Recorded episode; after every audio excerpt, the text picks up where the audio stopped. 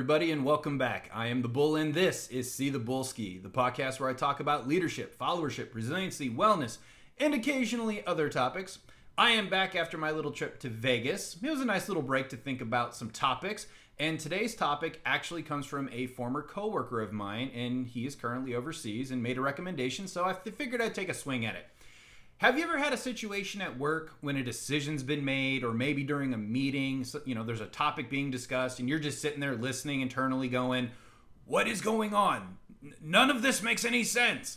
Or maybe you've had just a day to day conversation, or a debate, or an argument with somebody, and the person you're talking to isn't making any sense, but you didn't know how to tell them, or you didn't know how to handle it. I think these are all situations we've we all deal with at some point but maybe you didn't know that there's actually a term for poor arguments, and there's also ways to deal with them, at least to an extent. From a leadership perspective, you know, you got to appreciate and respect that the value of your arguments comes from your ability to logically support them versus just relying on your position or your authority to justify the decision. For some leaders, this is a forgotten point or it's neglected and they believe that by either acknowledging that they don't know something or that they don't have a good reason for their decision that they'll be seen as incompetent and so they stick to their guns not realizing that instead of being seen as like steadfast or confident they're actually being seen as incompetent because they either can't see the logic against them or they refuse to accept it or because they can't present something logical other people pick up on it you know, little reminder for return listeners and a heads up for new listeners. Your rank, position, authority does not make you inherently right. And at the same time, from a follower perspective, your lack of experience, your lower age, lower position or rank, or your lack of authority does not make you inherently wrong. And when situations like this occur, you've probably entered the world of logical fallacies. Now, maybe you've heard this term and maybe you haven't. Or maybe you've heard the term, but you don't really know exactly what they are. So today I'm going to go over some of the more common logical fallacies and hopefully provide some clarity and explanations along with ways to deal with them. Maybe you deal with them with others, maybe you deal with them with yourself. You know, all of us are susceptible to falling for uh, to falling for them. So let's get into it. First, we got to define what a logical fallacy is. A logical fallacies uh, they are descriptive or false arguments that seem stronger than they actually are due to psychological persuasion, but they are proven wrong with reasoning and examination. Now, there are dozens of logical fallacies, and it would take forever to go over them all. So, I'm just going to go over 12 of the more common day to day fallacies that you're more likely to see. Uh, there are more than I'm going to do, but these are just 12 of the ones that I think are the most common. Up first, is the straw man fallacy. This is when someone misrepresents or they oversimplify an argument to make it seem inconsequential or easier to attack. Uh, this is the, what they call an informal fallacy, and it often happens when someone doesn't understand your argument as well as you, or vice versa. Maybe you don't understand their argument as well as they do. So, to compensate for the lack of understanding, you oversimplify the pieces that you do understand and attack that part. Or if this is being used against you, they oversimplify the pieces that they understand and attack that part. Uh, the lack of understanding the whole picture really derails the entire problem solving and conversation because the information is being taken out of context. Thus, it draws attention away from the important information.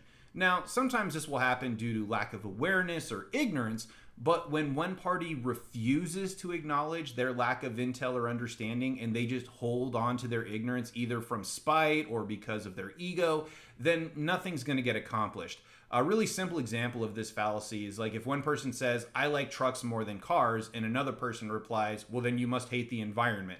You see how, like, it's a simple example, but it's kind of a silly statement, right? The counter statement makes no sense and it takes the original statement totally out of context. And this often happens because of the internal perspective of the second person that and what they apply to the original statement. In the work center, if you find yourself in a straw man situations, uh, sometimes it's best to just leave it alone and walk away. But in circumstances where you can't walk away, the best approach is to point out its use. You want to do it respectfully and then ask the other person to explain how what you said correlates to their interpretation.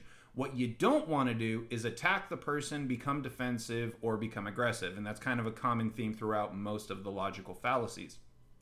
Number two, the bandwagon fallacy. This is a very common fallacy and is based on the idea that just because a lot of people either do or appear to believe something is true, then that automatically must be true.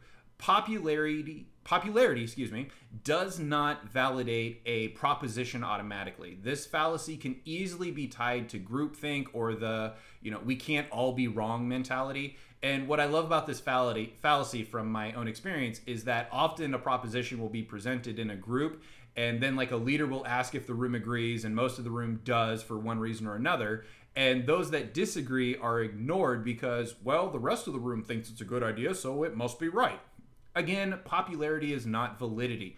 The way to get around this fa- fallacy is to ask up front if popularity is relevant to the decision process. Like many of the fallacies you want to slow down the conversation on, and focus in on what is the intent of the conversation and listen for the presentation of popularity as a justification. There are some instances where popularity is a factor that has to be, you know, kind of considered, but not often and not always, or rather, not always and not often. I've had this one used against me plenty of times, and when it happens, my usual response is to ask the person using it to explain why or how the popularity matters and follow up with stating why popularity doesn't matter if, if that's my position you know once that factor is decided then you can move forward together. And that's a big thing is a lot of times when we're talking about arguments and debates you have two opposing views often trying to get to the same conclusion but they're getting there in different pathways. So what you got to do is level the playing field and get on the same foot rather than make the discussion about how we're against each other and begin to draw on you know what is the goal for both of us and how can we work together to be there. Sorry just want to throw that in. Number three the appeal to authority fallacy. And this is a personal favorite uh, while leaders and bosses, managers, or people in charge can often be selected because of their knowledge, this in no way makes them inherently right. Right? I'm sorry to say this, but this fallacy has been very prevalent in my career. I've heard things like I don't have enough rank or I'm too young to have an opinion, which is another fallacy on top of the appeal to authority. But you know, now appealing to authority is not automatically a fallacy. But when you do it automatically, or you do it strictly because someone is in charge, despite the fact that they may be deciding on something outside their expertise, then you might have a problem. One way I've seen this is when someone is in charge decides without understanding or appreciating the logistics or impact of the decision and what it will have on those that have to execute the decision. Or put another way, only doing something because someone with authority says to do it without challenging the decision, right? Just allowing a poor decision to go unchecked because someone higher up wants it a certain way. This is a bad idea systemically, and it ruins any chance for innovation or real problem solving. This can be particularly problematic in a few ways. For one thing, you're allowing too much pressure to be on one deciding person, which can cause burnout. Secondly, if you are an authority, that expects blind obedience and subservience, then you're kind of creating a toxic environment that will never be able to grow and ends up stagnating and will ultimately fail. This fallacy can be really tough to deal with, but my best advice is to ask for more explanation of why the decision is what it is.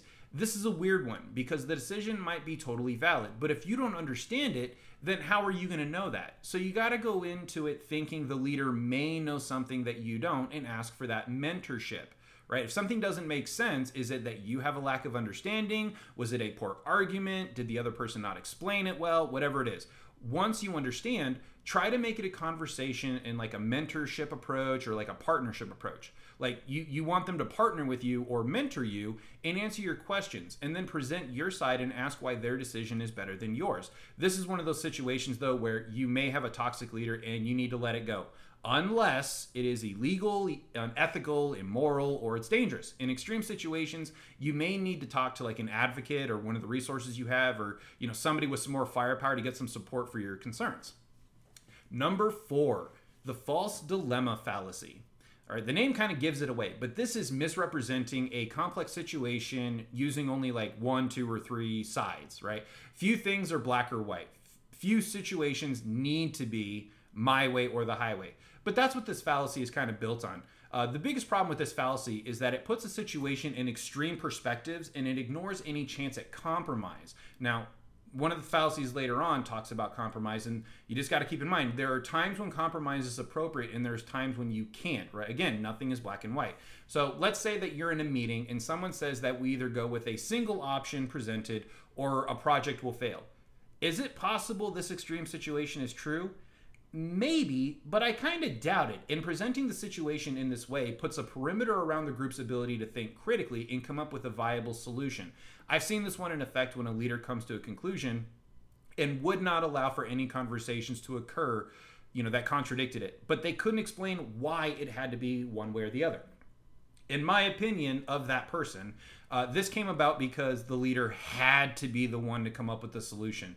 So they created an environment and an argument that wouldn't entertain any secondary input.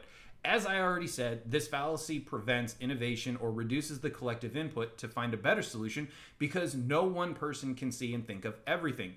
Ego just gets in the way sometimes. And to counter this fallacy, learn to look for learn to look for, excuse me, those either or arguments and if you do come across those, ask the presenter who's giving the either or argument are those really the only two options and have them explain why no other options could be presented or would be appropriate number five the hasty generalization this is coming to a big conclusion based off of inadequate info or basically jumping to conclusions uh, the first problem here is that it doesn't have all the evidence, and secondly, it overlooks any potential counter arguments.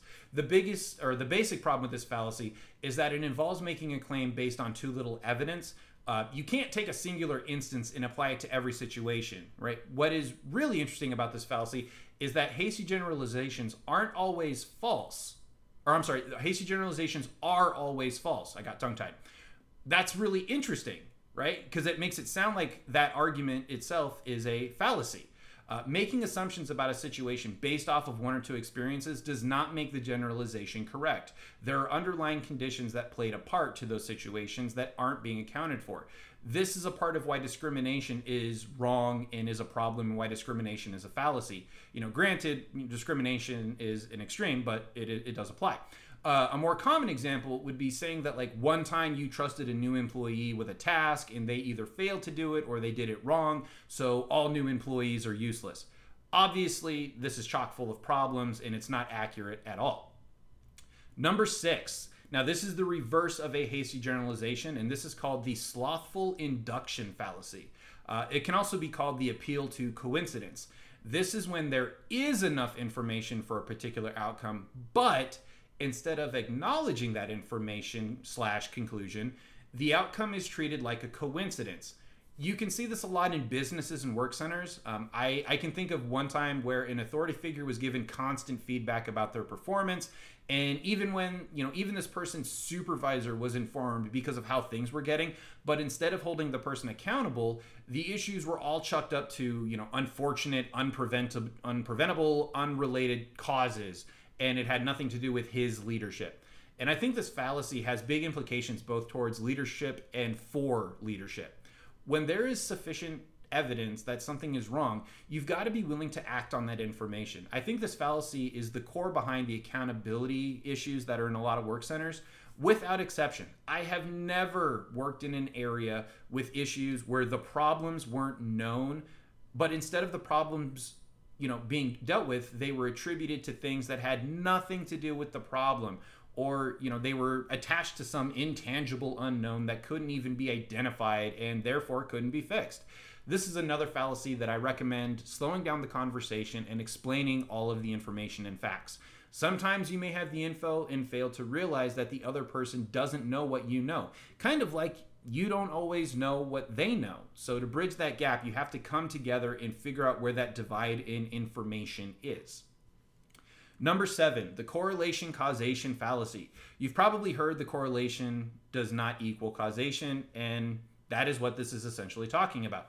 Just because two things occur at the same time does not mean that they are correlated or related. Sadly, this one tends to happen in today's fast paced world when people want answers right now and any answer will do. This creates additional issues because it can misrepresent situations, problems, causes, and result in blaming and a total degradation in communication because people end up turtling up just to protect themselves. Or, kind of put it in another way, uh, it can lead to what's known as like head hunting, but not the good kind of head hunting. Like we're looking for the right person. I'm talking head hunting where we're just looking for somebody to blame. Uh, while this fallacy seems easy to point out and prevent, it's actually one of the trickiest because human brains are almost hardwired to look for patterns. And once we see a pattern, we can latch onto it for the ease of cognitive processing. And then when it takes hold in our brains, it can be it can give us so much comfort that we have some answer that having the right answer becomes inconsequential. Just remember that correlation does not equal causation. So try to look for the variables and question whether the variables could be the cause. This fallacy really requires you to be able to question your automatic responses, which in all honesty can be very tough to do, especially in the moment. Number eight, the anecdotal evidence fallacy. I think I'm safe in saying that we all fall for this one. I mean, I think we all fall for all of the fallacies at one point or another, but I think we fall for this one uh, fairly more common than some of the others. Whether you know whether you're a leader or a follower, uh, this fallacy gets its claws dug in by relying on the personal experiences to substitute for situational evidence. Basically, you only apply what you have been through and you disregard any variable that you don't have any personal experience with. Now, obviously there is more going on than one person can ever see or experience. So you have to, you know, be conscientious about how much stake you're putting in your experiences. That isn't to say your experiences don't matter. It just means that every situation must have some variety to account for as a, you know, potential variable. Where this one gets a bit dicey is when you keep having the same type of situations, you know, go through the same steps over and over and I think this is what makes this one harder for you know older and more experienced folks in a work environment you know to deal with. For example, after so much time in the same in, in the same work environment and the same types of problems with leadership in certain positions occur, you just get to like this mindset that things will never change or that's just the way it is because history has taught you that that must be the case. Remember though that your personal experiences are just that your personal experiences. And unless you know everything and can read the future, you've got to be willing to give a little space, you know, for your automatic conclusions. They don't they're they may not automatically be right. I'm not saying be naive and ignore your experiences, just be willing to give a little grace to new situations and consider a new conclusion as possible. You can certainly use your experiences to prevent future problems because you've seen certain things before. So you can use that info to help prevent certain outcomes. But you can't account for everything all the time with everyone. Number nine, the middle ground fallacy. Right? This fallacy assumes that because compromising can be good, a middle ground must always be reached. This might seem a bit counterintuitive because just because there are two opposing views doesn't mean that they are both right. Sometimes there is a solid answer, and holding back because someone doesn't like it can produce subpar results. Here is why critical thinking is so important, along with communication. Sometimes you must be willing to compromise, but other times you can't. The only real way to know is if you have honest, open dialogue about situations and you get all the cards on the table. Now, whenever you're trying to solve a situation, you should look at who is involved, what is involved and what are the potential payoffs for the different courses of action and what are the potential downsides. Yes, compromising can be useful, but not always. And that's the thing when it comes to critical thinking and logical fallacies. You have to be willing to slow down and look at what are the consequences of certain, you know, uh, decisions. Here, I'll give you an example. I worked with a guy who was a constant problem. Like to the point that we looked forward to him going on leave because that meant we got a break from his toxicity. It didn't matter how much we talked to leadership about him, they eventually became tone deaf to our complaints because their middle ground was they, they decided they need to have a middle ground and their middle ground was to keep him around but to only have him do low threat tasks rather than hold him truly accountable from their perspective they thought having the manning was better than not having it because we weren't going to get a replacement you know not not not anytime soon from our perspective, though, like we had to deal with the toxicity every day, and we would have rather had less Manning because we were already covering for him on all the stressful stuff, as well as just having to deal with his general toxicity every day. He just didn't like his job, he didn't like anything, so he made it everybody else's problem. The middle ground looked real pretty to the people who didn't have to deal with it, but the reality was that it wasn't the right option and it created more problems for the whole team and made us all feel like our discomfort didn't matter. So, in trying to find a compromise, you created more problems than actually going with a solid solution. I'm not trying to fall into the anecdotal fallacy here. Um, I'm just trying to give an example of, of, this fallacy kind of in work or, you know, just a general example. Um, as far as countering this one, it's kind of like the others slow down the conversation and point out the cost and benefit to certain decisions. Sometimes you can make concessions and other times you can't. Again, nothing is in black and white, or black or white, I should say. Number 10, Ah, yes, the burden of proof fallacy. Oh, this one's so much fun to deal with. Sarcasm. Okay, this one is when someone makes a claim that XYZ is true, but they refuse to provide any proof to justify their position.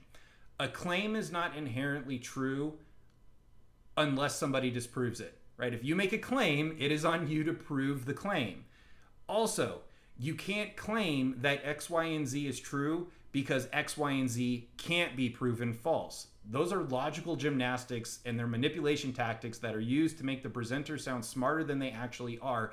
And it often preys on the ignorance of people as a justification for the art, the original person's argument. Often you find this fallacy when someone feels that something is right or when someone wants something to be right, but they don't have any evidence to support or justify their position. Now, I say all this, and I want to throw in that people are free to have their opinions and whatnot. The problem is when those opinions are forced on others, especially when it is being done by those with power and authority. This is when problems occur, and it is in those instances that it cannot be tolerated. This is a really important fallacy right now in our world, and the best way to handle it is to stick to trying to get to the other party to provide the proof right? Call out the aversions, and most importantly, do not get dragged off track by personal attacks, which I'll talk about later. When you find people who live and breathe this fallacy, as some people do, as soon as you basically back them into a corner, they will either try to manipulate the conversation in their favor, or they'll try to move to a new topic, or they will become aggressive and attack you. Stay calm, stay neutral, and like in Star Wars, stay on target. Stay on the argument. Don't you know, if you're trying to come to a real solution and you're trying to get to a conclusion, stay on target. Don't let the conversation degrade because then it just becomes an emotional screaming match and nothing gets solved and it's just a waste of time. Hence, the power of logical fallacies, a lot of wasted effort. Number 11, the personal incredulity fallacy. Oh man, this one makes me laugh sometimes. And I feel like it's happening more and more nowadays. Like, I don't know what's going on, but this one is all over the place. This fallacy is basically when someone's lack of understanding of your position makes you wrong. Or to kind of put it another way, their ignorance is just as valid as your fact, or your ignorance does not equal or beat another person's fact. It's quite an irritating discussion if you've ever had one. I feel like this one comes up when one party, let's say less knowledgeable, right, on a topic, they realize that they don't have all of the info that the other person has. And as a result, their ego gets hurt, they become defensive, and voila. Instead of improving their knowledge or increasing their knowledge, they double down on their conviction, hoping that if they say the same thing enough times or if they say it loud enough, it will make it just as valid as fact. Yeah, definitely irritating. But I want to try and re- I want you to try and remember something when you're having a debate or a discussion or an argument, you know, I know those words have a lot of negative connotation, but when you're having a debate, it stands to reason that both parties are trying to find an answer, and dare I say, the right answer. And sometimes all that is needed is to level the playing field in terms of available information. If you have more info than your opposite, you should want them to know what you know so that you can hopefully either A, they'll see your point, or B, they have info to help correct your point. Some people get so stuck on feeling right that they don't care if they actually are right. I'm a loud person with my views, my conclusions, my opinions, right? I try not to be rude or disrespectful, but I want to find the truth about things. So unless I can back up what I say, I usually don't say anything because I don't want to come off as stupid and I don't want to be stupid. At the same time, I want someone to correct me. If my math is off, show me. And that's why this fallacy gets to me personally, because I love to debate, but I can't stand when someone challenges my fact with their feelings. Your feelings do not make you right. You cannot like a you can like you can not like a conclusion all you want. You can like a conclusion all you want. It's whatever. I, I often don't like the conclusions that I research or that I find. That doesn't invalidate them. And you wanting something to be picture perfect doesn't make it real. So going back to how you resolve this fallacy, start with evening the playing field. Put all the cards on the table, you know, what who knows what, even the playing field. And then have a discussion with both parties having all the same info being used. Work together through the info and come to a well informed conclusion together. But don't get arrogant because someone doesn't have all of your facts, or don't get defensive because somebody else has more information than you do. Drown that ego, amigo, and instead move forward with the intent to find truth together. This is definitely one of those fallacies that you may need to just walk away from though because some people they they just can't handle their feelings being challenged and it's just not worth it. You know, sometimes you just got to know when to walk away. Last, and certainly not least, the grand champion fallacy, at least to me. Ladies and gentlemen, boys and girls, let's get ready to rumble! This fallacy weighs in at umpteen million wasted arguments, debates, and discussions, coming to us originally from ancient Greece, but was revived by John Locke in the 17th century. It is the heavyweight champion fallacy of the world. Ad hominem. Sorry, hopefully I didn't blow out your speakers. All right, seriously, this has got to be the most painful, damaging, degrading, and annoying fallacy of them all. At least to me. Like maybe one of the other one gets to you, but this is the one that just ah, uh, drives me nuts. The ad hominem is when someone is attacked personally rather than having their argument countered. This includes attacking somebody's like their appearance, their age, their background, or other irrelevant characteristics in the hopes that if you degrade the person, their argument will also be diminished. My primary professional field is in mental health, right? It's what my, I go to college for, it's what I do for a living, you know, all that stuff. So a lot of my efforts go into that realm because it's something that I professionally but also personally am invested in. And it amazes me that sometimes when I discuss topics or information in my field of speciality, an opposing side will say things like, you know, well, you would say that, you know, your mental health, or, you know, you would think that you're only X, you know, you're only 30 years old. Or my personal favorite, yeah, well, come talk to me when you blah, blah, blah. Rather than refute the argument or present a counter argument opposing my own, they attack me, the person. And if you really want to see this happen, look back at political debates in just the last few years and you'll see it all over the place. Like I said, this is when you attack the person rather than attack the argument. The words ad hominem mean against the man. So this relies heavily on humiliating or degrading the person to draw attention away from the fact that the opposing side doesn't really have an actual argument to use as a counter. You know, a lot of lawyers also use this tactic to sway opinion of jurors and whatnot. So this is why I consider this the grand champ of the fallacies because it's used constantly and it can be so tempting to listen to that we often don't realize it's a manipulation tactic against real truth. Like a lot of the other fallacies, the best response if you find yourself on the receiving end of this is to address it without getting defensive.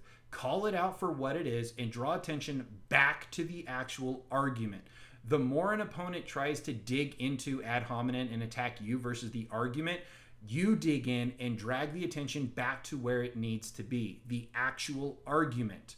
What can end up happening is the opponent will panic because they can't manipulate you and they end up drowning in their own illogical quicksand. Or supporters for of theirs, they begin to see that in that in, eh, that a sufficient counter hasn't really been presented, which causes the manipulation against the supporters to falter a real boss move with ad hominem is when you completely ignore their goading and you just press your argument. Like you don't even draw attention at all to the fact that they're doing it to you. And it just, it, if you've ever done it, you know what I'm talking about. Like the people that use ad hominem get really irritated and then they get flustered and then they end up, you know, their argument just falls to pieces. Which, you know, I'm not trying to win or lose, just trying to get to a conclusion, trying to find truth. Don't let misdirection tactics drag you down. So there you go. 12 of the more common logical fallacies. Again, my opinion of the 12 more common. Um, you may have experience with different ones, and that's okay. I just wanted to give an example. You know, there are way more than 12. But I try to keep this recording to a reasonable time frame, so I hope you enjoyed listening and you know learning about them. And I encourage you to educate yourself more about them um, on your own, so that you can improve your own ability in presenting your positions and arguments and debates, but also so you don't fall victim to them and they end up getting used against you. The power of logical fallacies is their ease of which they are used and how easily people can fall prey to them. They are a type of manipulation tactic. You're either trying to manipulate the information or you're trying to manipulate the audience. They are so simple to succumb to that it can often be hard to recognize them for what they are. And it's even harder to acknowledge that you have fallen prey to one of them if they've been used against you. And I assure you, you have. We all have. We've all used them as well. So just keep that in mind. Uh, we all use them, but by knowing about them and by remembering why we are debating, discussing, arguing, whatever you want to call it, you can learn to communicate and critically think better and communicate better and work better together and ultimately hopefully come to better conclusions without them hanging over you or misdirecting your efforts. Just remember for all the fallacies, do your best, remain calm, remain composed, try to be respectful, and listen to what is being said, even if the other person isn't giving you that same courtesy. Uh, quite often, it's or it's not uncommon for logical fallacies to be used as, as a defense mechanism because somebody's ego's been affected or they're worried how they're going to be perceived, so they end up relying on them to manipulate the conversation. Don't get dragged down to the other person's level. It really doesn't do anything other than aggravate the situation or complicate it, which often compromises your own integrity and it might soothe your own ego, but that shouldn't be the goal. The goal of the problem solving process of debating and arguing and discussing is coming up with the best answer or you know the, the true answer logical fallacies are often used as manipulation tactics that to gain footing and make irrelevant arguments appear as a true one so just be careful again want to throw a special thanks out to my old co-worker crawley for giving me this topic idea i hope i lived up to your expectations my man you asked for it I, here you go i hope you like it as always, thank you for listening, and please share this out to your friends, your coworkers, family, whoever you think might get something out of it. And please drop me a like or a follow, you know, to get updates on any of my new posts on whatever platform you're listening to this on. I do try to post each Sunday, but you know, sometimes life just gets in the way. Uh, every download and listen really helps the channel, and you can find me on Twitter at the letter C underscore the underscore bull underscore ski if you want to leave me a like or comment about what you thought of this recording or any of my other sessions. As always, I hope you have a great week, and I will check you out next time.